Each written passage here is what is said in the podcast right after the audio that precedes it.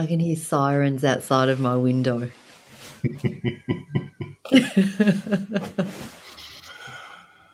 well, maybe they're coming from your heart as well. Um, but hey, everybody, I think we're live. Uh, we welcome in the sirens. This is good. It adds to the dynamic here. So, welcome everybody to another real, real conversation here with well beings. So yeah, so just for the people who are driving, people who are sitting at home, people who are at work, whether you're watching it live or whether it's um, you're watching the replay, just take a moment. Like we want you to join us.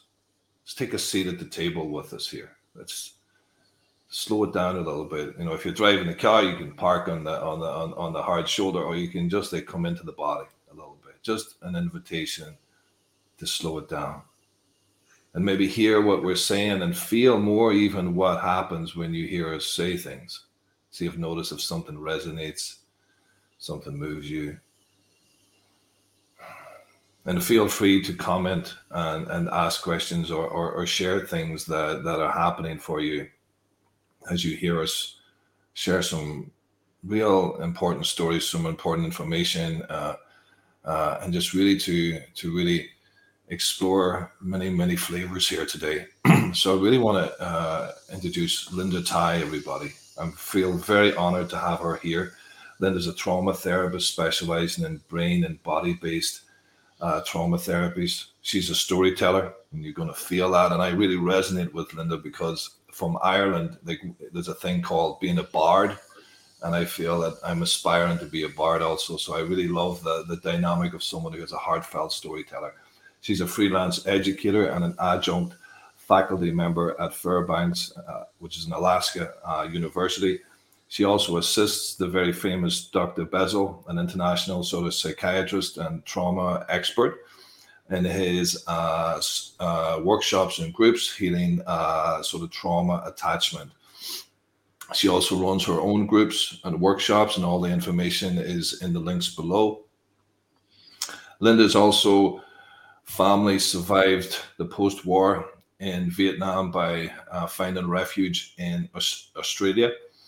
And Linda, as a young adult, has traveled extensively and intensely uh, throughout the world, uh, whether between f- freelance gigs or stumbling around uh, meditating centers and yoga ashrams or um, so, I know sort of uh, camping or, or couch surfing. She was on a quest to really find herself, to really find a home. And she did. And she's, I think it's an evolving process, but she's now based in Alaska, in Fairbanks, down a lovely lane uh, into the woods, in a little cabin with no, no running water. She lives simply and close to the earth and I am very honored to welcome Linda Thai, everybody. Thank you. Mm, thank hey, you. Linda. thank you for the warm introduction, Nigel. Yeah, I actually felt myself slowing down as you slowed down, and it gave me permission to actually enter into the memory lane of my own life. Yeah, it's been a journey. Mm. Yeah. So, yeah, let's let's just see where that where what pops first in your memory, like where mm. I, I, I, as I was sitting earlier, I was thinking about, wow, like I wonder what it was like for you as you know, as the memories of childhood of like having to live in and like your parents having to go the struggle of being refugees, you know, you know, mm. from a, a war-stricken land and the, and the trauma of that. And so I mm-hmm. suppose I'm really I'm really curious about that early time in your life and how was that or how how, how wasn't that okay for you? How what was the challenges of being a young girl in a in a foreign land? Well, I'm I'm not deflecting, I'm not minimizing, but I actually I actually go to somewhere else. Okay. And the re and and I think it has purpose because mm-hmm. for me, finding Alaska was finding a third space because in Australia, I never felt Vietnamese enough because of this disconnection from homeland and disconnection from tradition, disconnection from ancestors. Because, you know, that's what trauma does trauma disrupts and it disorients and it disconnects and it disembodies. And so it was so growing up in Australia, I never felt quite Vietnamese enough, and I also never felt quite Australian enough. And so, hence the traveling, right? Making concentric circles outwards until I could find somewhere or something that tethered me back into my body, a sense of family of choice, a sense of my own expression of me in this world. And that led me to Alaska. And it was actually in Alaska that I got to experience how Vietnamese I am and how Australian I am.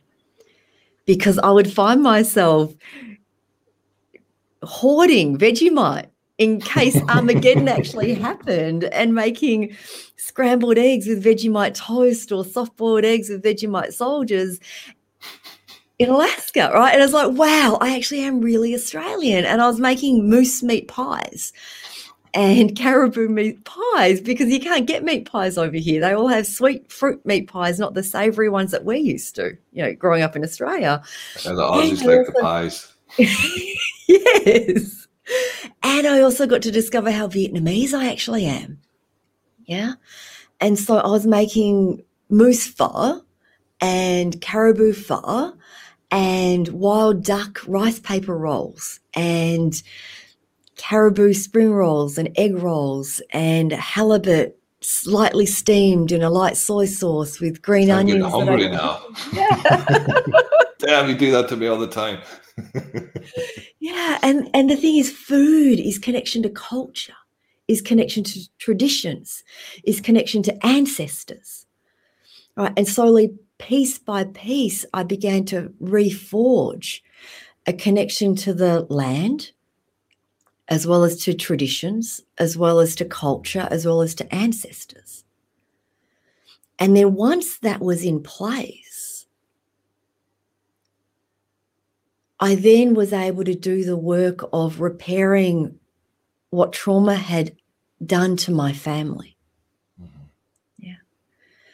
And I tell the story in that way because my training has been in Western psychotherapy. And some of you may have learned about attachment theory and learned about attachment theory within the, the frame of psychotherapy, which does come from this white colonizer settler paradigm, where it's the sterility of the dyadic relationship between the mother and the child and the imprinting or lack of imprinting that happens that then causes your adult relationships to mirror or reflect what happened as well as what didn't happen. And yet, from a cultural somatics perspective, secure attachment is this connection to land, connection to ancestors, connection to nature, connection to tending to the land and to the animals in a way that we learn as a result of cultural traditions inherited through ancestors. And it's secure attachment to time and secure attachment to my body, mm. as well as to other bodies. And so I was only able to do the work of the psychodynamic aspect of healing once I was able to reform, reconnect to secure attachment to this larger cultural collective um, perspective as a lived experience in my own body that I think gets overlooked so much in psychotherapy. Yeah, like I, I I've never heard it explained so wonderfully there because we've often heard of yeah my approach to healing is for anybody who's who's a therapist will know this and for anybody who does know it a therapist is like there's many you can do the top down approach which is very cognitive or you can do the bottom up approach and it, which is very somatic. But this feels mm-hmm. like the real bottom up approach which is it's it's all of it. It's this whole i'm starting from the foundation of my existence, my culture, and I really allow myself to come home to that. And I'm building that so I have a stable ground, and then I can work on the psychodynamic, whatever sort of aspect that you're you're doing with your therapist or your counselor or your group th- group therapy experience or workshops. It's like you got to we got to I think this is so wonderful and essential here, Linda, that you know that the that the viewers feel this, that it's like the healing starts at home. And it starts at home or it starts like like to hear you talk about like I don't even, you know, like I, I'm like to hear you talk about caribou and talking about making meat pies and like these are the simple, simple things, but they're so powerful to come back to who am I? I'm sitting here thinking about my granny's rhubarb jam right now. That's where I, am I'm, I'm at. I'm, I'm all up in the clove and ginger rhubarb jam that my mother makes. You know, and I'm thinking about mm-hmm.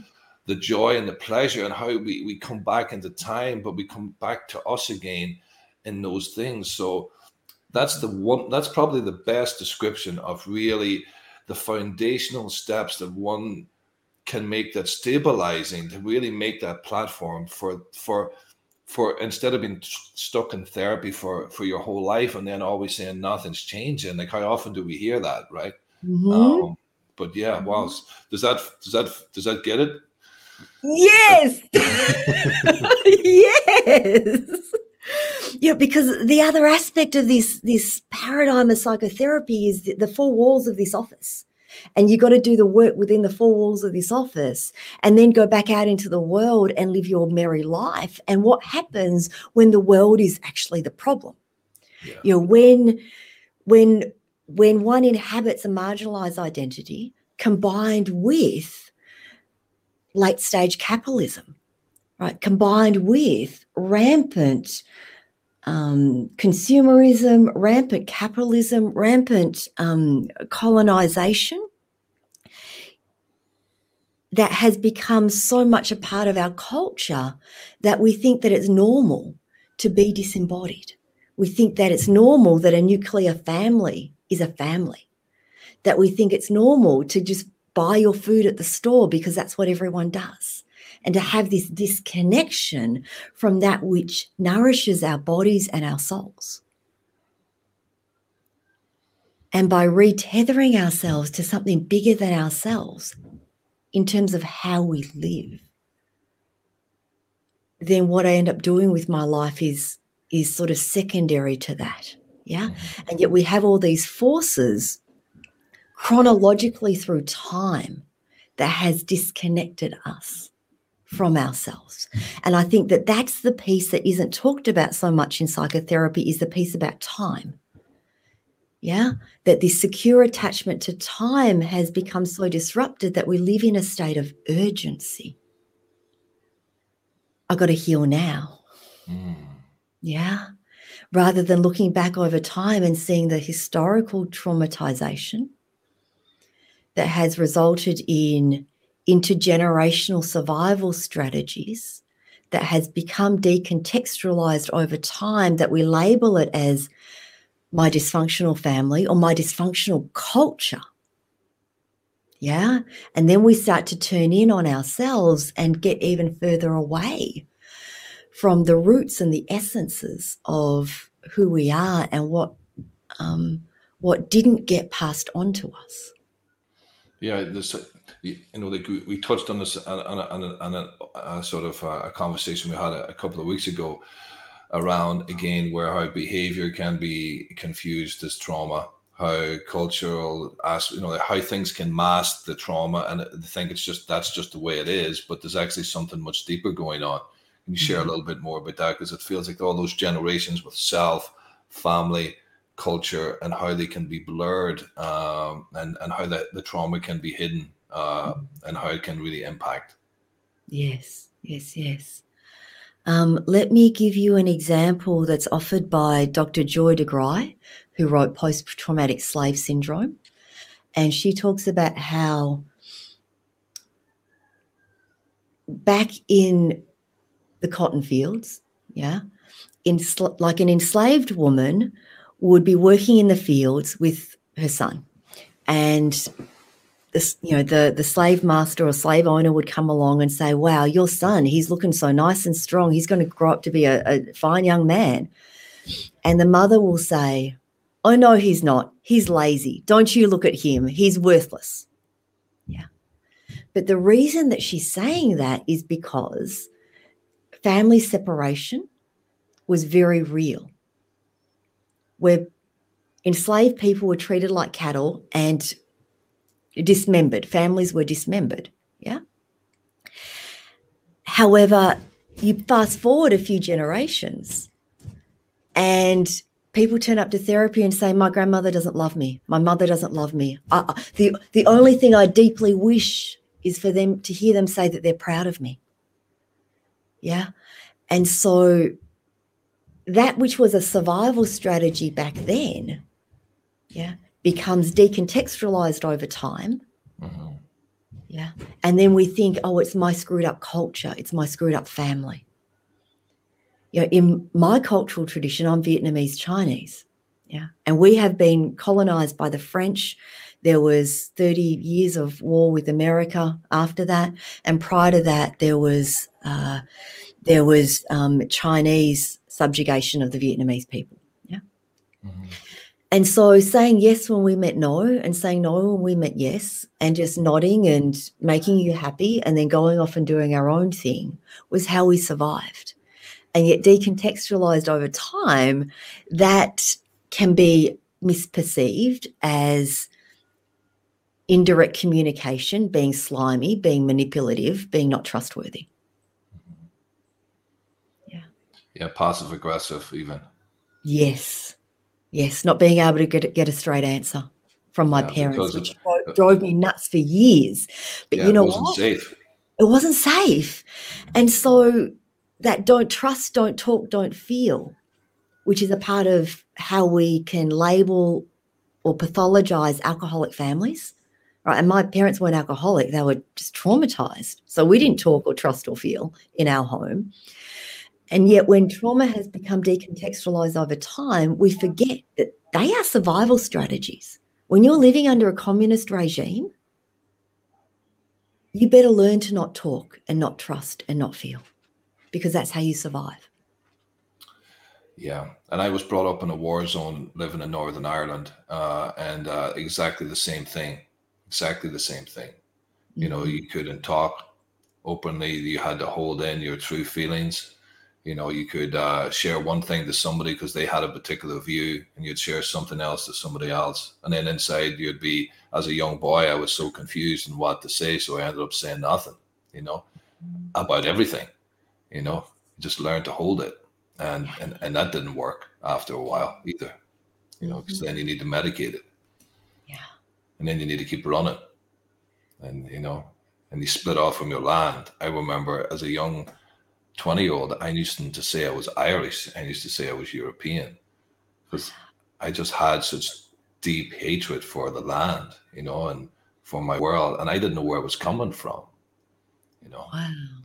So I, as I hear you talk about this and the way that you talk about it brings these places into my heart. I start to feel, I feel that these are places I've worked with, worked through, but they come alive as I hear you talk about it. This is something that for the viewers watching, like just feeling into, like, you know, I was sitting here earlier as well, thinking like, what would be like, what are the signs for people to know that they have trauma? Like, what are the signs when there's transgenerational haunting? Like, what's the signs where maybe there's something else there that's that's adding to the calamity in your relationship or the or the struggle with you and your children like you mm-hmm. know so I'm, i suppose linda now like what about if we open that up a little bit like what what are those things you know as you you named a few of them there like about you know the styles of communication and like uh, there's thousands of them you know it's not it's not just a, a handful you know but what would be key things to look for for the viewer who who would be curious about that.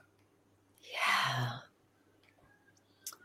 For me, you know, these various expressions of disrupted secure attachment to self, to identity, to land, to culture.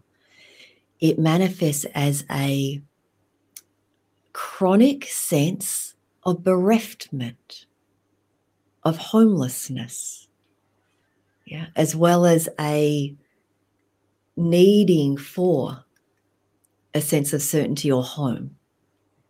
Yeah. And for many of us, we push that feeling down. Yeah, what are you talking about? I I know who my people are. I know what my identity is. I know my place in the world. And yet there's this little knocking at the soul's door that says, there's a piece. There's a piece that's missing. Yeah. And I don't know what it is.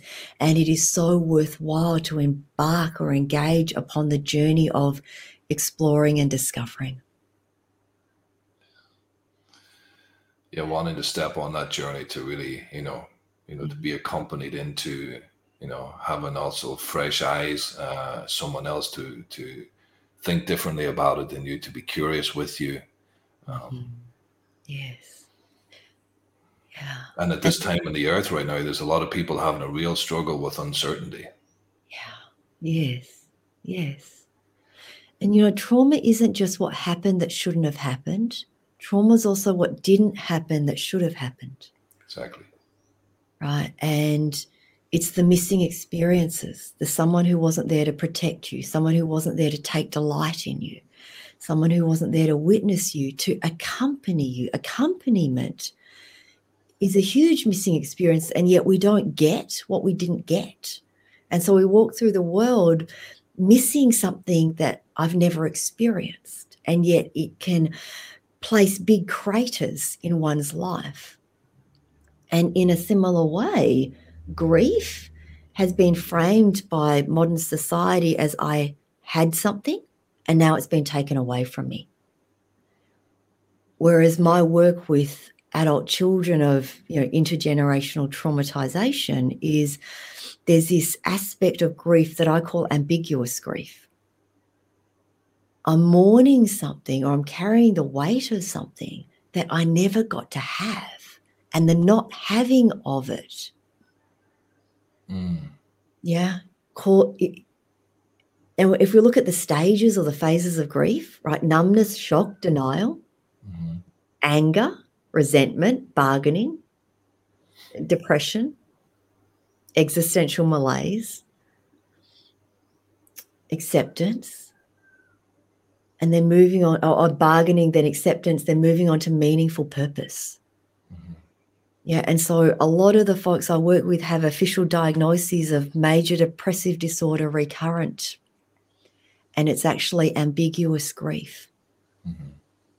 Yeah yeah, I always see depression as a suppression of something. You know, mm-hmm. it was always in my sort of you know, uh, you know, like young mind in this world of of psychologies. Always saw it as just something was not able to move, something got stuck along the way, and it was building up a traffic jam within their being, and yeah, and yeah, and, yeah. and again and, for anybody. Uh, sorry, Linda, go ahead. Oh, and anger is something that you know, just like depression is something that's stuck, anger is something that hasn't been able to be held. Right. So, anger as unmetabolized grief is so common.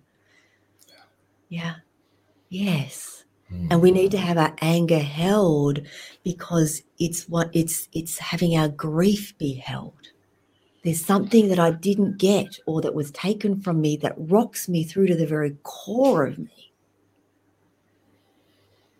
Mm. And I need you to see that. Yeah.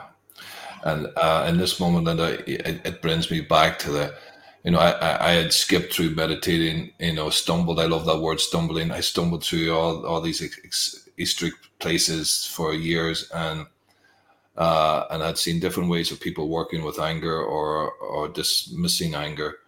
And I remember the one time I was able to allow myself to sit with another uh, vital being, another enlivened being opposite me, where I wasn't trying to get my anger out. I was just allowing myself to fully be with it and fully be with the full rage in my core, to be with it, not discharging, just being with it and having another enlivened being who was there with me and whenever I had this grounded in, then it changed and it moved through my, and it was witnessed, it was seen, it was, you know, it was again this wonderful word that we both use, accompanied, and it just changed the deal for me in that in that in that one moment. And uh, again, I love how your heart speaks through your you know your mind and and and your and, and your being and it brings me back to these places so does that resonate with in your experience where you just where you sit with it and mm-hmm. and it's being held? And like how often are we in a world whether it's a spiritual world or in the normal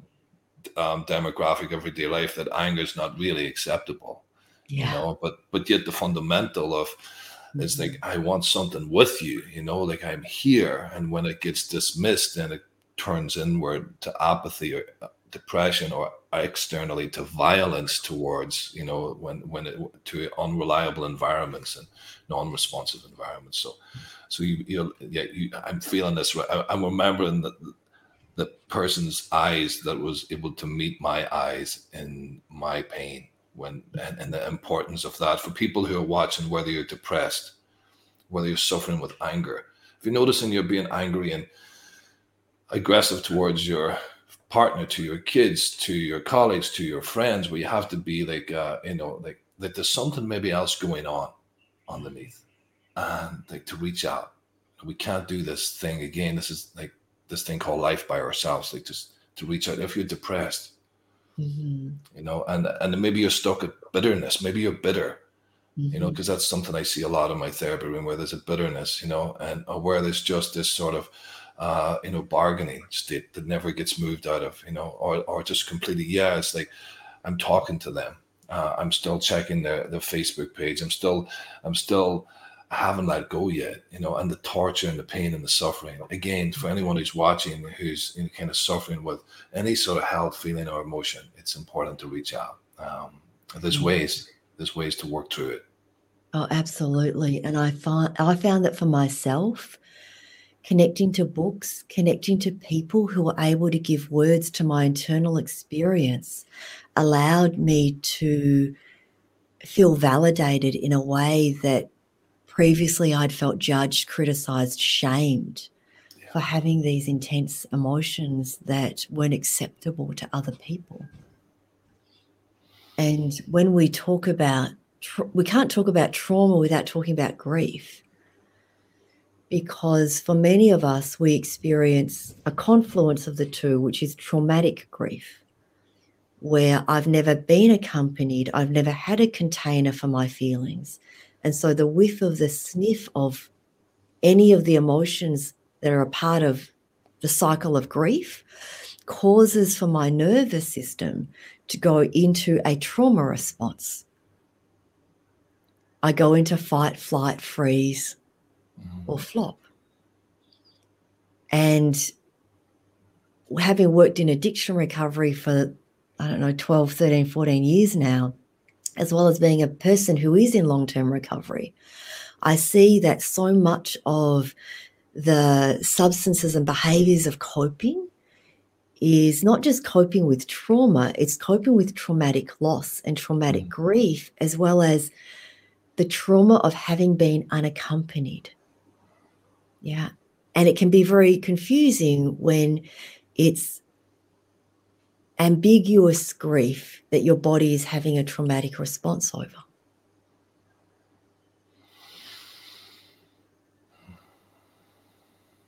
Wow. Yeah, this is the, you know, this so like, you know, again, this word accompaniment, you know, uh, like people.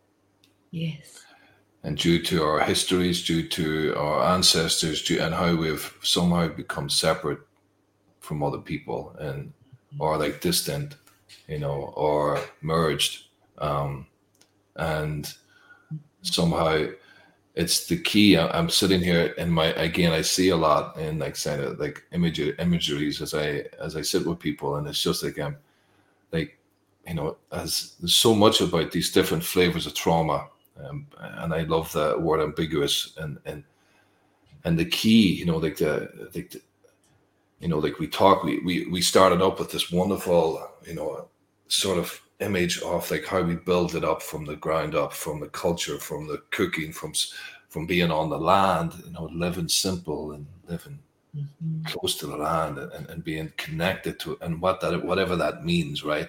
Uh, uh, and to really deepen our understanding of what that means and as we journey through that, and then we come towards eventually as we go from the bottom up, we, we end up meeting this thing called another person, you know. and then and then what what do we do then? You know, like how do we so I suppose I come from a, a culture uh, that I think is Irish that is also a little bit similar to the Vietnamese in a way. Uh, not totally, but there's, there's similarities. And where there's a big thing about being private. There's a big thing about holding. There's a big thing, and especially Asians, they use that saving saving face, you know, mm-hmm. and so there's this sort of cultural, ancestral sort of pull away from not letting someone see the hurt, the grief, somehow creating an impotence towards ever being able to have that accompaniment. Mm-hmm. So I'm curious, Linda, in your work, like how do you how do you what would be something you would be able to share here that would help people who are listening who struggle with closeness or struggle with togetherness and keep securely private from the world their their life their inner inner, inner landscape? Um, I've, I've, i would just love your take on how do how do we bridge that? How because that's a piece that I think is super important for the for the world right now how do we how do we work with closeness and togetherness Mm-hmm. How do we how do we start that conversation? Yes. Yes, for many of us, accompany accompaniment wasn't available, or it wasn't available on a consistent basis, or eh, or we got the absolute opposite of that. Yeah, and to to one to one just recognize that, yeah, because as a result of that core wounding, we can mistake enmeshment for intimacy. Yeah. Yeah. And we can also mistake aloneness and safety for loneliness. Yeah. And to begin by recognizing that everything that you're experiencing is likely a sub, an intergenerational survival strategy. Yeah. Yeah. And I get to choose whether I wish to metabolize that or not. And metabolism is the process, it's an alchemical process that happens slowly and yet creates fuel for growth and nourishment. And so, if we go too fast, we're not metabolizing, we're you get getting bloated. indigestion. We're getting bloated, we're getting indigestion, we're constipated. constipated. Which we all know about. Uh, yeah. Yes. Yeah you know the desire for for belonging for attunement for connection is very basic and it's very primal and it's a need that we have and yet you know i see the work of the therapist or the healer as being able to eventually invite my clients into group environments, whether it's drumming, singing, dancing, or psychotherapy, psychodynamic groups. But the thing is, and, and the reason for this is because to be seen and to be heard and to be known is a function of groups and it's a function of community. However, when your first experience of group or community, which is family of origin, has been not so welcoming, then group is the last thing you ever want to experience. And then we live in this meta structure that says, go find your one special individual other who will hear you, know you, hold you, be your everything, including your mentor, your best friend, your spiritual guide, and your lover. And it's a recipe for disaster. And so the more that we can heal some of the, the wounding from that family of origin and repair that, the more that we can then reconnect to groups and communities as places within which being seen and heard and held and known um, gets satiated and satisfied and fulfilled. Yeah. And then from this place, I'm able to interact in my dyad with my special other, alleviating that person of the burden. Yeah, you kind of you know this thing about you know like Linda knows and for anybody who's watching knows the passion I have for groups and uh, the passion I have for uh, responsive, uh, reliable environments where people come and where they they re-experience what they could never or they, what they didn't get a chance to experience growing up or what their ancestors didn't get an experience to to growing up with is this sense of togetherness, the sense of being valued for who you are, not what you do. To be able to uh, uh, to really feel this this this this term like to be really to really belong and to feel the to belong because you of who you are you know and and the magic of that. And then the bridging of that into the world to be able to take that back in to through uh, and you have a, a, wonderful way with words. I'm just going to make it even like kind of basic. It's like this is sort of cooking process and you get flavored and you get you know like there's this um it can be challenging sometimes and it can be so uh, so beautiful and so like uh, um, joyful.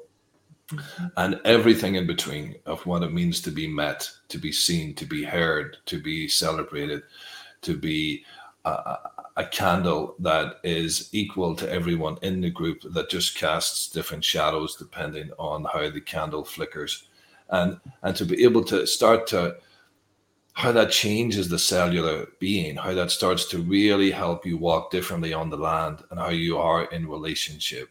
And, you know, this is, yeah. So I'm really curious, Linda, what was your first experience of, um, you know, apart from your, like, when are we not in groups, right? When are we not in groups? But when, when did you start to feel the difference of a responsive environment, a sort of, uh, a sort of being seen. Like I'm, as I'm talking, I remember my first moment when I was in, in a particular group, but I'm curious around the journey of like of yeah wanting to understand the the, the others experience of was there a spark or a moment when you were in an environment that was so different or so sort of reliable or safe or I'm curious, like, what, when was that moment where you were in an environment? There may be many of those moments, but what jumps out as a, as a, as a memorable moment for you where you were in an experience like that?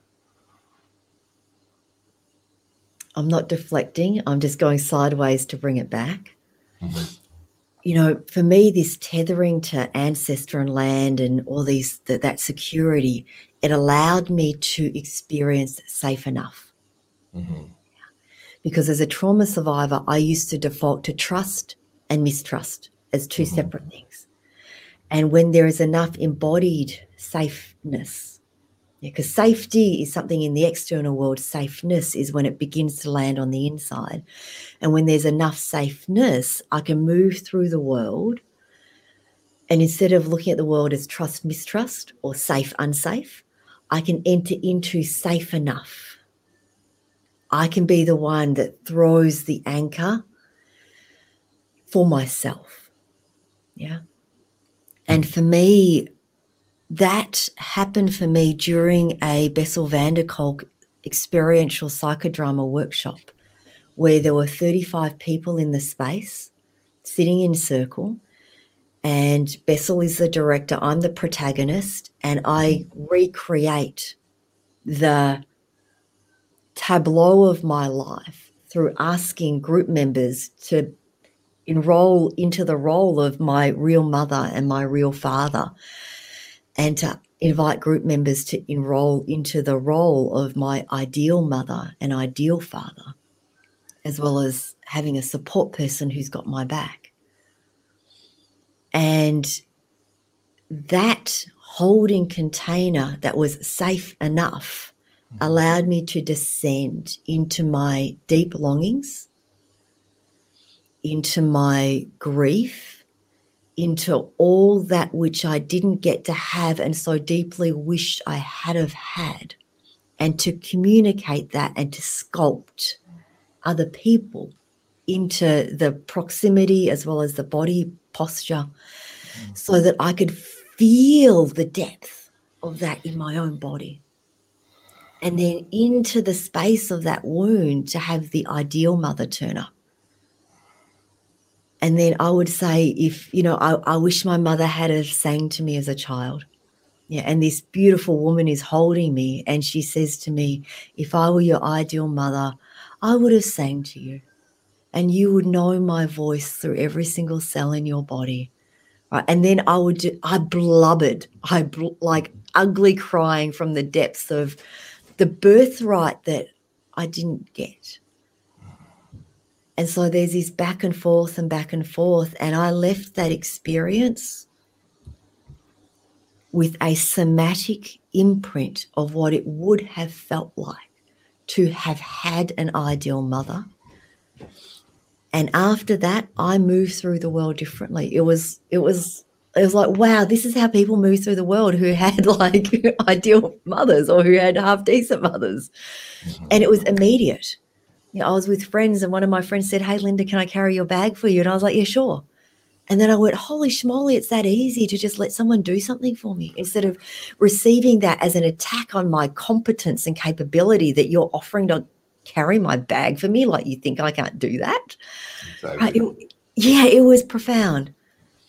It was profound. I found myself the following week in like in in the office with my clinical supervisor. And instead of sitting like a little bit side on, I sat down on the couch directly in front. And it was like I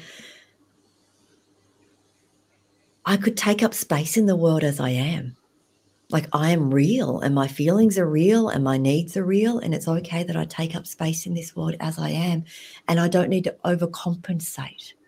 I don't need to mask. I don't like, I can let go of that imposter syndrome because the fearfulness of you rejecting the person that I don't even know who I am is no longer there. yeah, you know, uh, again, you know, this talks to just this place I, I know a lot within my culture, you know, this this place, you know, where I've had this very thing happen, you know, when I reached to help because, you know, my go-to was being a caretaker. That was that was my trauma response in a way. And as I was younger, you know, I was still working on it, uh, overextending, overcompensating. So I would be like, you know, Mother Teresa for everybody. So I'd be offering to carry everybody's handbag. And uh, often I would remember I would be so traumatizing when I'd have responses like, "Oh, I carry my own bag," you know. It's like, "Oh, ugh, so there's two of us in it and we didn't know we were in it. And it was just i'm just remembering a few moments you know in my life where uh, i was so disturbed by when my uh, kind-hearted gestures were not received. But yeah i see i felt that little kid you know i felt i felt her there you know as you was sharing just you know and for everybody out there who is who struggles with closeness or letting people in or just know that sometimes the stuff that we don't know that needs to be known uh, and sometimes we need help and and support. Mm-hmm. But wow, I bet your clinical supervisor noticed something different in you that day too. Yeah, I think so, and I think there was a an ongoing, lasting shift after that, and so that's what got me into learning more about these somatic therapies, mm-hmm. and it also is what compelled me to ask Bessel and Licia if I could assist in their private small group psychodrama workshops because it was it was just so powerful for me. I wanted to be a part of offering that to others, to offer the missing experience, not as an intellectual exercise, not as a dyadic, you know, top-down talk therapy witnessing. Um, because there is truly something to being held when you are experiencing terror, panic, rage, shame, despair, that allows us to no longer turn away from ourselves and to no longer turn away from others when they're experiencing these intense emotions because that's the intergenerational trauma transmission right there. Yeah, is my unmetabolized grief and loss and trauma means that I'm not able to be attuned to and available for a child's terror, rage, shame, despair, overwhelm, sadness, disappointment, small joys. Yeah, Yeah. I, I, again, I, I just use myself as a sounding board here for that because, thank God, I had very um, vocal uh, ex girlfriends who would tell me that my behavior was not okay. That when they would have a calamity, an ordinary, like sort of stressful experience, where was Nigel? Oh, Nigel's, I'm going off to get the shopping, or um, I'll go and uh, I think it's time to go to the gym. Oh, actually, you know what? I need to go walk the dog. Uh, mm-hmm. Where I would avoid any sort of uh, struggle or challenge or emotion that I that was either zen or peaceful or calm, mm-hmm. and and it was through these wonderful reflections that there was something askew, that there was something uh, being reenacted, there was something that was being replayed that was happening that, and they were insistent about letting me know about it. That was so. I'm so thankful to this day to then really start to look at wow, like maybe maybe there's something to look at here that these ordinary things i couldn't like i couldn't be with them because mm-hmm. i couldn't yet be with me yeah you know and, yes i mean one of my one of my favorite sayings that i i can't remember which teacher shared it with with not with me personally but with their class is that the thing that every single one of my ex-boyfriends has in common is me. Yeah. And you know similar but different to your story nigel i would i would be having the same relationship over and over again and it was serial monogamy with bouts of promiscuity in between the serial monogamy and each relationship would last two or three years and then not work out and so i just put you on the conveyor belt and then find someone else and at some point i realized that i was looking for someone who needed me more than I needed them, who was more emotionally invested in me than what I was in them. And at some point in time, I would feel safe and secure enough in that relationship to to um, to have emotions and to want things and to grow. Except I had a survival oriented relationship to my needs, so I'd go into the need, rage, shame cycle. And then whoever the poor person I was with would then get criticized as not good enough. But really, it was my own harsh inner critic and my own shame filled self that was then unleashing onto someone else and belittling someone else and crushing someone else. Yeah. Yeah, and and, and you know, and the the journey that uh, you know again for anyone listening who notice that there's struggles that they have in their relationships where there's dynamics that keep playing out whether you're in uh, sort of con- continual relationships where they end and they start or whether it's infidelity or whether it's you know like really like uh, it's just the one but the dynamic that plays out where you are in some unhealthy loop or constantly bickering or constantly fighting or constantly distant or constantly working really hard not to be in the relationship, head of the football team, head of this council, that council, head of the this, that, and the other. Anything like reading the newspaper where there's like where there's no contact happening or connection. That maybe there's there's something there that could be looked at and explored.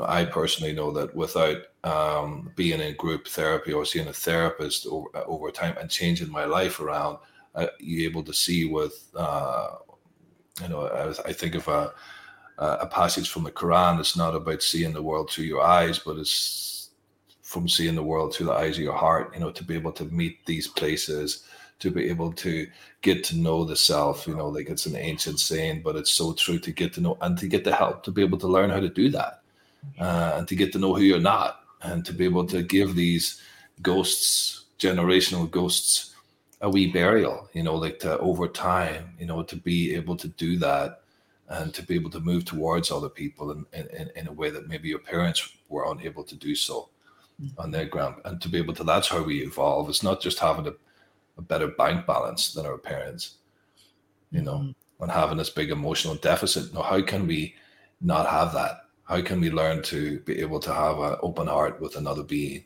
Uh, so, wow, that's so powerful to hear you talk about that dynamic. And again, what was it that that helped you see that clearly? Was that when you started into working with someone, or like how did you start to recognize that pattern, Linda? For me, I needed to stabilize my mind and the reactionary nature of my mind.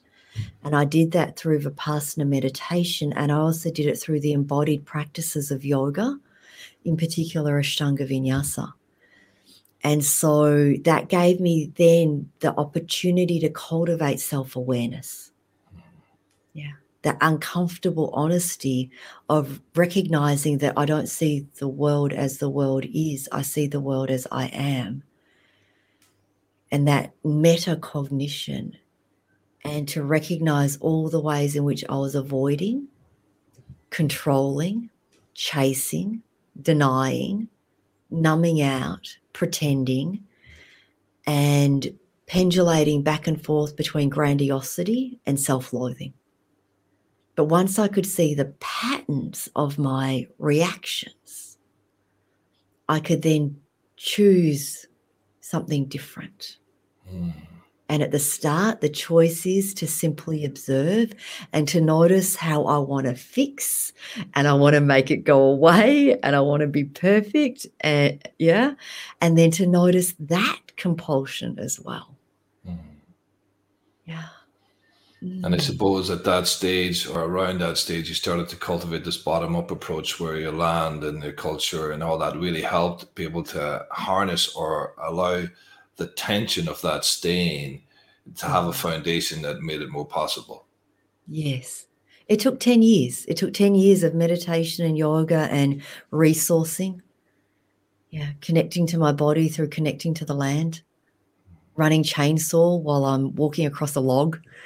Right. That's a fully embodied mindfulness practice in that moment where I notice the mind that created the platform for uncomfortable honesty while parallel to that attending 12 step groups and having that space within which I learned how to listen, as well as I learned how to have a voice. And I learned how to have a voice about my experience and about my feelings. And then eventually to learn to have a voice about my feelings and my experiences in real time you know, it is quite humbling because the the magic life hack to never ever needing to ask for help ever is to be seen and to be heard and to be known and to have your struggles be known to your community. Yeah. And so it, it, it became layers of skills and resources that I reached for um, or that landed, were, were offered, and yet there was something about the grace of, of yoga and mindfulness that allowed me to slipstream into the deeper currents of life. And when there's that tethering then into the deeper currents, it was, you know, someone would say, Hey, Linda, read this book, The Body Keeps the Score, it's coming out soon. And I'd be like, Yeah. Whereas in the past, I'd be like, Yeah, no, I don't want to receive anything from anyone. Whereas, you know, now things come and I'm like, Oh, yeah, I'm going to do that. Yeah. And I got it the day it came out on my way to the airport as I was heading back to Bali to do a solid stint of Ashtanga with my teachers, working on drop backs where it's inhale, reach up, exhale, land in a back bend, inhale, come back up to standing. And you can't do that without trusting your teacher. You can't do that without receiving help. And so to, to, to get that book while at that confluence of my practice, it was noticing all of my resistance coming up. Mm. Yeah. yeah. These, notice these, all, yeah. No, sorry, go ahead. No, just uh, just these little, you know, because that's that that's your teacher's book, right? Yeah. Yeah. So just the synchronicity of things, but then these other experiences in life that were showing you the the struggle towards trusting, the struggle towards surrendering, the struggle towards you know uh, all the all the familiarity with rigidity, you know all these things as you were sharing that that that comes jumps out at me and wow and and after reading like I was reading that book at that time, you know like Oh, it was perfect because I got to cry every day. Mhm. And that book made me realize that I was a trauma survivor because trauma survivors don't have memories, they have symptoms. And I had all of the symptoms. Yeah. Yeah. And if it walks like a duck and quacks like a duck, then maybe it's a duck. And that then, I mean, it was a book that helped me to make sense to myself. And from there, I was able to be curious. Mhm. And that curiosity got me reading some more and all of the treatment therapy modalities that Bessel talks about in that book, I then went and studied and got trained in because someone had given me a roadmap in terms of how to heal. Wow. Wow.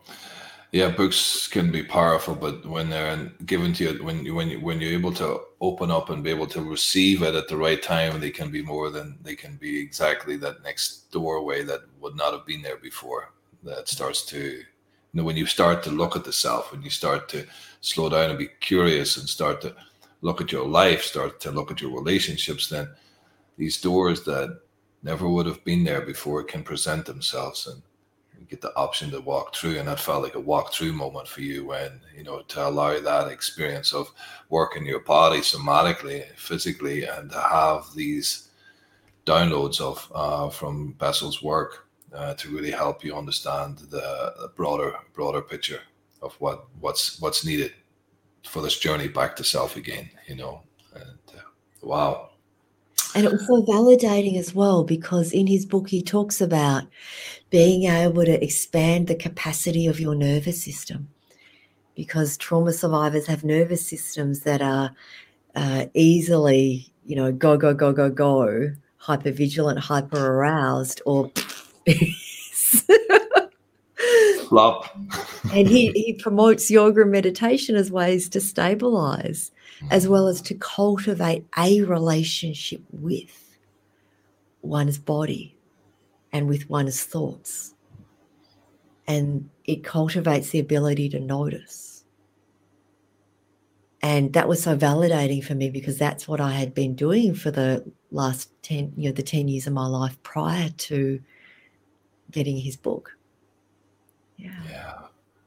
I um I think it was Maharishi, I can't remember which Indian guy it was, but he he they talked about this image of a stained glass church window. And yoga and meditation was the cleaning the glass on the window. Yeah. There was a piece of the pane of glass that was broken. That was your, you know, that was the trauma you know that was needing help specific help for that working with a professional and the light that went through the window was spirituality.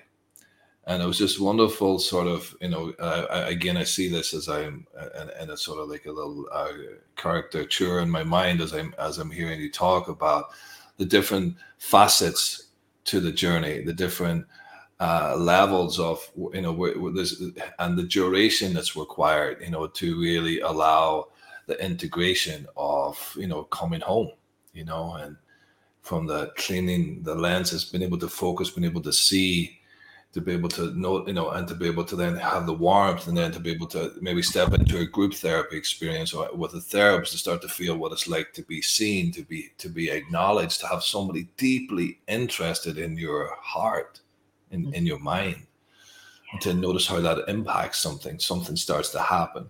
All these things that that can come together that it doesn't seem like it's happening, but it, it slowly starts to happen. And um, well, I, I love to hear that when you were getting these eureka moments that when you were reading the book, say, yeah, I've been doing that for the last 10. Okay, so I've done these pieces. Okay, what's the next piece? You know? Yeah. And oh, this is why I haven't ever been to therapy or to see a therapist, right? As well, because so much of it is top down. Yeah. yeah. And I knew that there was something I didn't have words for and yet going and seeing someone and to not have the words for something that I didn't know how to describe because I never got it. And I don't know what it is that I never got. You know, I hear this every day. You know, like I had somebody come into me about two weeks ago into the clinic and she sat down with me, Nigel, and she says, ah, I don't know why I'm here. I don't know why I'm here but my body's telling me to come here, but my mind is telling me to run out the door right now. But I have no idea why I'm here, but my life is falling apart. Uh, my relationship is with my partner is at death's door. I'm thinking about ending it, and I have no idea why I'm feeling the way I'm feeling, and I have such resistance about being here with you. And I says, "Well, thank you for you know, like this is a great way for us to get started here. Like, thank you. Like, yeah, like tell me more, you know." And there was just something about what what you said. Like sometimes there's just we don't know what it is, and then there's so much blank there's these symptoms and there's no story and the childhood was in, perfect in some way or everything was ideal and and but it's not on some level and the courage it takes to step in there you know you know so just really shout out to anybody who's listening and who who I know what it takes to step in and say, "Hey, I need help." That that that journey in the car, on the bicycle, walking to another, what it takes to do that. Uh, it takes something, and I think everybody has it, but it, it it takes a bit of work to get to get there. Would you agree, Linda, on that one? Oh, absolutely. I, I I came to my own healing work kicking and screaming, and doing anything to spiritual bypass and avoid it, and um, I, you know, to be honest, I think the first five years of my yoga and mindfulness practice was spiritual bypass, and it's okay. It's part of a larger journey. Yeah. Of recognizing that avoidance is one of the symptoms of PTSD.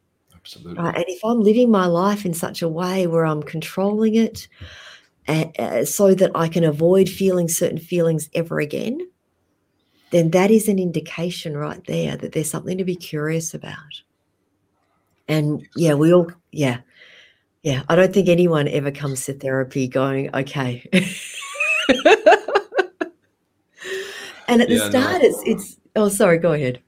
No, no, go ahead, Linda. It's fine. I'm oh. just, I'm just, I'm thinking in my head. So I, I, I'll, I'll, I'll, I'll, I'll kick in later on. Let's, let's, let's keep it going. Yeah. Um, at the start, it's all symptomatic alleviation. Yeah it's the relationships it's the codependency or the anti-dependency or the you know the drinking or the coping skills that aren't working for me anymore but that's all i know or um, you know suicidality whatever. It's the top of the iceberg. And then we get to the water's edge. Yeah and there's simmering rage there's resentments there's self-loathing there's things that i allow the world to see or perhaps i allow myself to see but then i don't want to see it so it's like it bobs up and down. Yeah. And then we go a little bit deeper, and then there's toxic shame. Yeah. And then we go a little bit deeper, and there's abandonment wounds. Yeah. That our physical and emotional depend- dependency needs weren't met on a consistent enough or reliable enough basis that formed a felt sense of safety and security and embodiment Yeah. as we walk through the world, which then causes us to have a survival oriented relationship to our needs. Yeah. So I have a need, deny it. Yeah, I have a need, squash it down, pretend it isn't there. I have a need, I don't, you know, and then I develop an ego about how needless I am. I have a need, and survival oriented relationship then says, Why don't you get out of my way? I have a need you need to clear out so that I can get this thing done for me. Or why aren't you attending to my need? Because I'm having a survival oriented relationship to, to, to my need and you better fulfill it. Yeah. Or we go into despair. I have a need. I don't know why I even bother. Life is futile and useless. Yeah. And so I find that toxic shame becomes a layer that it, it overlays on top of this survival oriented relationship to my needs that I've learned to develop. And it's so overwhelming that I disconnect from my own body. Mm-hmm. Yeah. Yeah, because our basic biological needs as a as an infant are overwhelming. And so that's where the disembodiment then begins. And it's so early. Mm and then yeah there's that layer of toxic shame because i there's something wrong with me not with the world around me. Yeah. And then I become layered with these strategies of survival all or nothing thinking, control, perfectionism, rigidity, uh, floppiness, people pleasing. Yeah. Giving up my authenticity in order to belong yeah. or being anti dependent. Yeah. And we wow. don't know we don't know until our life starts to fall apart or that sense of existential malaise you know, comes knocking at the soul's door and says, There's more to life than this. Yeah. Yeah. I noticed when I, you know, I, I worked, I still do a little bit now, but in the past for around 18 years, I've worked in the naturopathic way with clients, you know, working as a, where I met you many moons ago uh, as a hydrotherapist, working, you know, doing colonics and cleansings and, you know, really and through that journey of really um, seeing how the body how when the body shuts down when they learn to hold when they have no needs when they learned a long time ago not to need or they have demands on the world that are unmet child demands that continually keep them stuck mm-hmm. and how these as a not as a, at this stage i wasn't trained as a therapist in any shape. I just, but as I was observing the bodies, you know, specifically digestive ones, you know, whether it was the severe colitis, diverticulitis, inflammation throughout the whole body, severe constipation, severe acid reflux, you know, diabetes, stage two diabetes, sort of issues with uh, the liver, fatty livers, and different, and then just to really being curious as the, because I would accompany them every day for some of them if they were on retreats or if I would see them once or twice a week for if they were coming as an outpatient. And I would sit with them and I would be so curious as they would tell their stories. And I would start to notice these things, these common threads of how the world was out to get them, how they were like uh, so starved. There was a starvation somewhere happening in their world. They weren't getting what they wanted, but they didn't know how to ask for it. And there was just this sort of young, and it started to impact me and i'm saying damn you know I, am a little bit similar also and i started to notice uh, you know just all these correlations about when the body starts to you know hold all these sorts of lack of flow in the body lack of movement where there's suppression where there's sort of some sort of frozenness and how you can get away with it a little bit for a while but at a certain time it comes in strong so most of the people who were coming for digestive issues, I was noticing they all had relational struggles and they all had struggles with themselves in some way. And yeah, this is that was how I started to really be curious to know that wow, like I'm treating people symptomatically, and I always used to think I was treating people causatively, and and I really started to say, well, wow, and that started me on the journey to want to look deeper into like what's really what dam has been blocked in their being? Like what's boarded up here? What's become redundant? What hasn't been even used yet uh, in their psyche or in their hearts or in or in the spaces between them and other people? So that was my petri dish to start to see the bigger picture of um, and i didn't know but i was so curious uh, and i used myself as we do to to start to try on different things and see what what impacted us and being able to like be with me better. Uh, but yeah, that was that was where I started to see it. It was maybe unconventional way of seeing it, but it, it was really so so yeah so visual, so visual, so um like I was so impacted by years of seeing the same thing coming in the door with the same sort of dynamics relationally. It was huge. Mm, fascinating. Yeah, sometimes um, you know, even today I still do a little bit of it, and I'm I'm an I'm an awful idiot sometimes because I can't just stay with the the herbs or the detoxes, and I'm straight away like totally all into well, you know, well, how's your relationship going with yourself, and how like it's just like it's like it's it's now I can't but not. That feels like malpractice for me if I don't talk about, or like it's like I'm not I'm not in alignment if I can't say okay, well, you know, maybe you could look at this you don't have to, but this is something I would invite you to feel Mm-hmm. into or have a think about, or maybe read this book or you know reach out. You know, maybe there's something else here that this might be really um, impacting why you've had this illness for your whole life. You know, so. Do you ever find that, Linda, when you have your clients coming in, that they also deal with physical struggles Mhm. sometimes as well? hmm Absolutely, absolutely. You know that um, that need, rage, shame cycle manifests somatically, Mhm. physiologically, and neurophysiologically. Yeah, and so whenever I do an intake for someone, um, I always ask, you know, when when was the last time you went to the doctor? You know, what are the other conditions or symptoms that you're experiencing? And typically, there's always something to do with the digestive system. Yeah. Um, and if we look at the autonomic nervous system, right, it's digestion, it's heart rate, it's breathing, it's body temperature. Yeah. Um, and so, yeah, di- issues with digestion, elimination, uh, teeth grinding.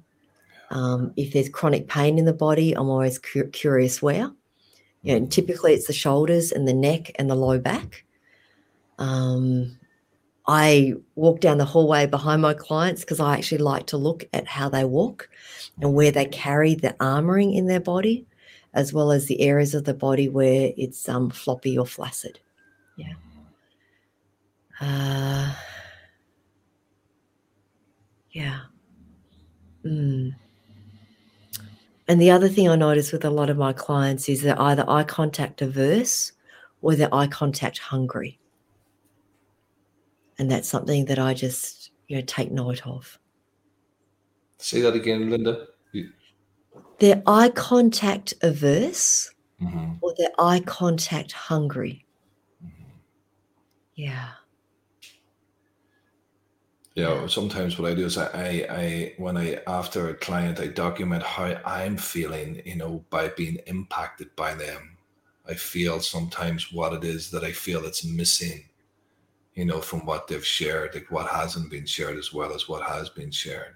Mhm. and uh, and and uh, the, the the the eyes. I love that. I love that. I I assess the child uh, or the adult that I see walking from the area, not just their movement, but to notice any sort of trans counter transferences I'm having as I see the movement. I'm trying to feel what's being unconsciously here from me, from them, that I'm trying to experience to understand what it is that's walking in the door, to really observe that. And I love this. I love that expression of seeing what's tight, holded, armored, rigid, and what's what's in the flop. You know, and uh, again, for anybody who's watching, maybe there's a reason why you have that chronic stiff neck your whole life.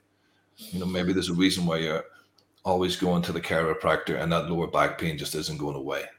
Maybe there's maybe there's something else that we can look at. Mhm. And it's funny that you mentioned that, Nigel, because my chiropractor has mentioned to me that she's kind of over seeing the same people over and over again with the same, you know, area between the shoulder blades. Yeah. And as we know, that's where the sympathetic activation chain begins, is, you know, at the base of the neck between the shoulder blades. And she's fully aware that this is a re- repeat of other patterns in their lives and that what she's doing is symptomatic alleviation. Yeah. And she wants so much more for them than that, but she doesn't know how to or what that might be. I hope you give her your card and said, "Come and attend one of my workshops, love." yeah. And, you know, we all find our own pathways to healing. Mhm. and it's not one size fits all and it's not one journey fits all and i think that's where it can be so challenging because we we want to have a prescription rather than a description and the rigid traumatized part of me wanted someone to tell me what to do and how to do it so that i could become healed and whole. And what i learned in the process is that it's the process of tuning within and learning to trust at that which is knocking at my door and saying do this thing next. This is this is the right thing. For now step by step. And Linda, just as we're coming to, you know, we've got a few more minutes here, and I really want to, yeah, just really want to allow a little bit of space on on Mm. speaking to what you feel is relevant uh, for people uh, dealing with the way the world is today, which is no different than it has been in the past, but it's maybe more illuminated. Whether we've got the trauma that's happening in Afghanistan, the sort of the pain and suffering that's going to ensue there for the God knows the next 20, 40, 50, 60, 100 years. We've got a pandemic and COVID stuff going on. We've got uh, this thing of the unknown haunting, this uncertainty that surrounds the, the the the the planet. Our horizons are not as clearly defined as they once were for some people. And like, what could what what feels essential to speak to uh, with people witnessing the way the world is and how they are in the witnessing of that. How the what needs to be spoken to, uh, what feels relevant to speak to. So as I pause and tap into emergence, right, that which is emerging, what arises for me is a sense of imperative around healing our own trauma. In this last week, and I'll use Afghanistan as an example,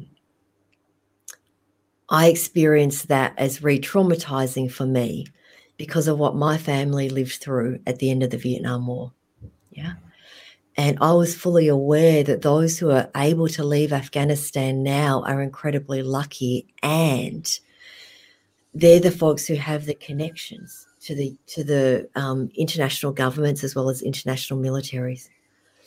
And the folks who will be scrambling to leave later on are the ones who have a lack of resources, and all they have is the desperation of wanting to give a better life to their children that they currently have or those who have yet to come.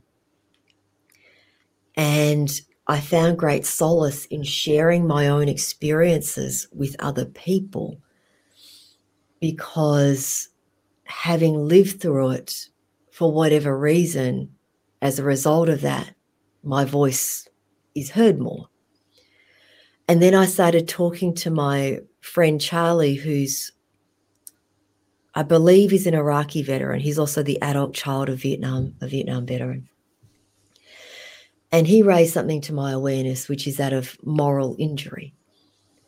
Yeah, that you've, that these troops have fought alongside someone, lots of someone's, for 10, 15, 20 years and they're experiencing the moral injury of abandoning these people whom they've come to trust with their lives and their families.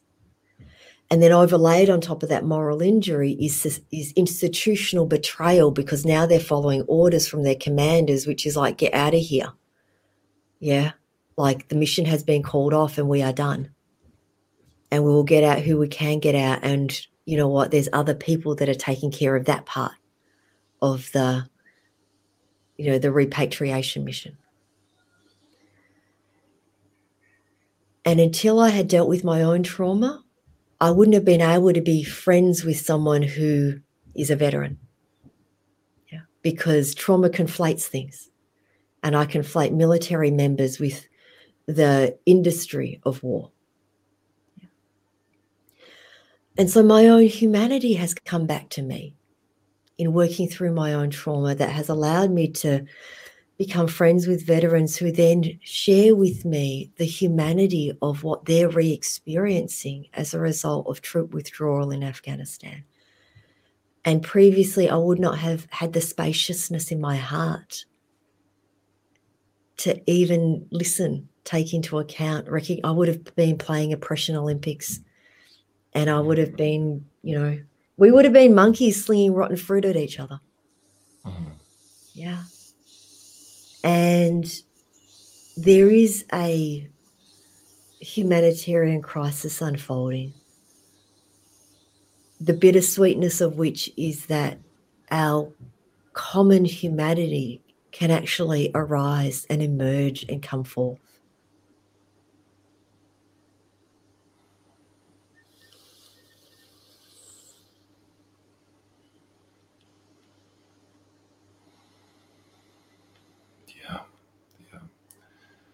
That's very powerful, and it's it's it's really striking from what you're sharing there. Is that because of the journey you've been on, you have this bigger heart now, more capacity, more bandwidth to be able to not have that narrowed shame, pain, vision towards military people, but to be able to allow them in, and then through a bit, and then it opens up something else. You get something.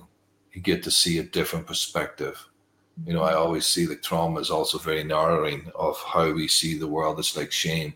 It really creates a, yeah, it's they block so much out, stops so much from happening, and and through your own traumatic response to seeing a, the, the same thing happen to another country and the pain that you've seen within your own people and how that's been repeated again uh, mm-hmm. in Afghanistan. And to have that response in you to allow the response, first of all, to allow yourself to be responsive to that, to feel that, to allow new layers to move.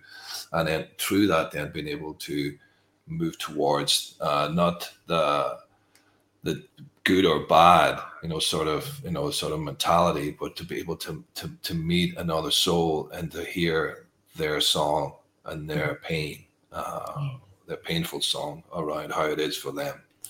Uh, it's very touching. Out. Like to reach yeah. out because in my previously traumatized self, I'd experienced pain and I'd shut down, I'd turn away, I'd disconnect, I'd stuff it down, I'd put my blinders up, I would just go along my merry way in my merry life. And I, I got into trauma recovery to heal my own deep personal stuff. And what I ended up getting out of it was a, a bigger capacity to then connect to veterans, right? To find solidarity with people who were previously the enemy right? Or the people who abandon us or the people who rescue, right? Like to just let go of all of that and to the solidarity of united humanity. And to also connect with adult children of Holocaust survivors because they too were refugees, right? People who sought refuge. And when we work through and heal our own personal traumas, we're able to have a voice united And that is my hope and my wish out of all of this because trauma disconnects us and separates us and fragments us. And when we do our own personal healing, we can come together. Mm-hmm. Yeah. Yeah. And then we no longer have that need, rage, shame cycle. We feel our needs and we feel each other's needs. And I don't shame or rage upon other people for their needs. Yeah. Yeah.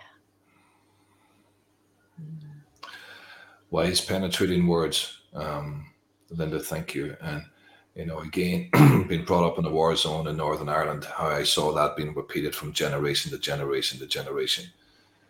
You know, I remember having friends where how we used to be friendly as we would take each other down.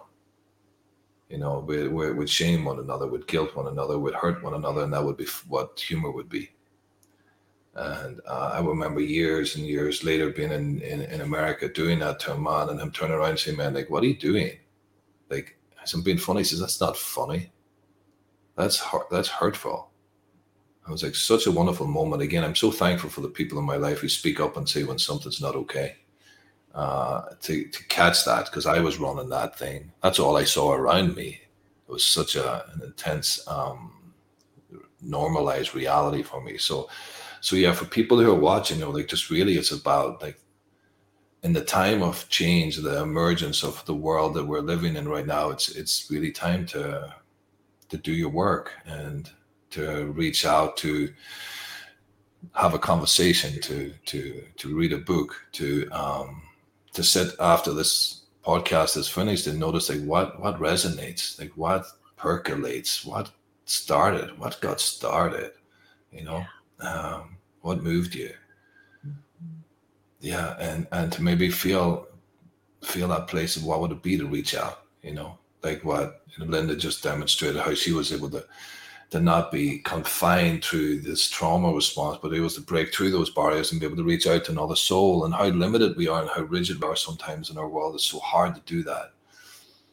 So yeah, just real invitation to know that just feel to notice what happened today for for the for the viewer and to notice that yeah, we we need each other, and and to just do what it takes, whether it's reaching out to a group therapist, to to an individual therapist, to a counselor, to a, even to a healer maybe, um, but just to feel feel feel and ask maybe ask for what for the next step to present itself for you to trust in that also. Um, yes you know what is stirred inside of you and what is emerging yeah. and can i trust in whatever it is that is emerging yeah. and then take one step mm.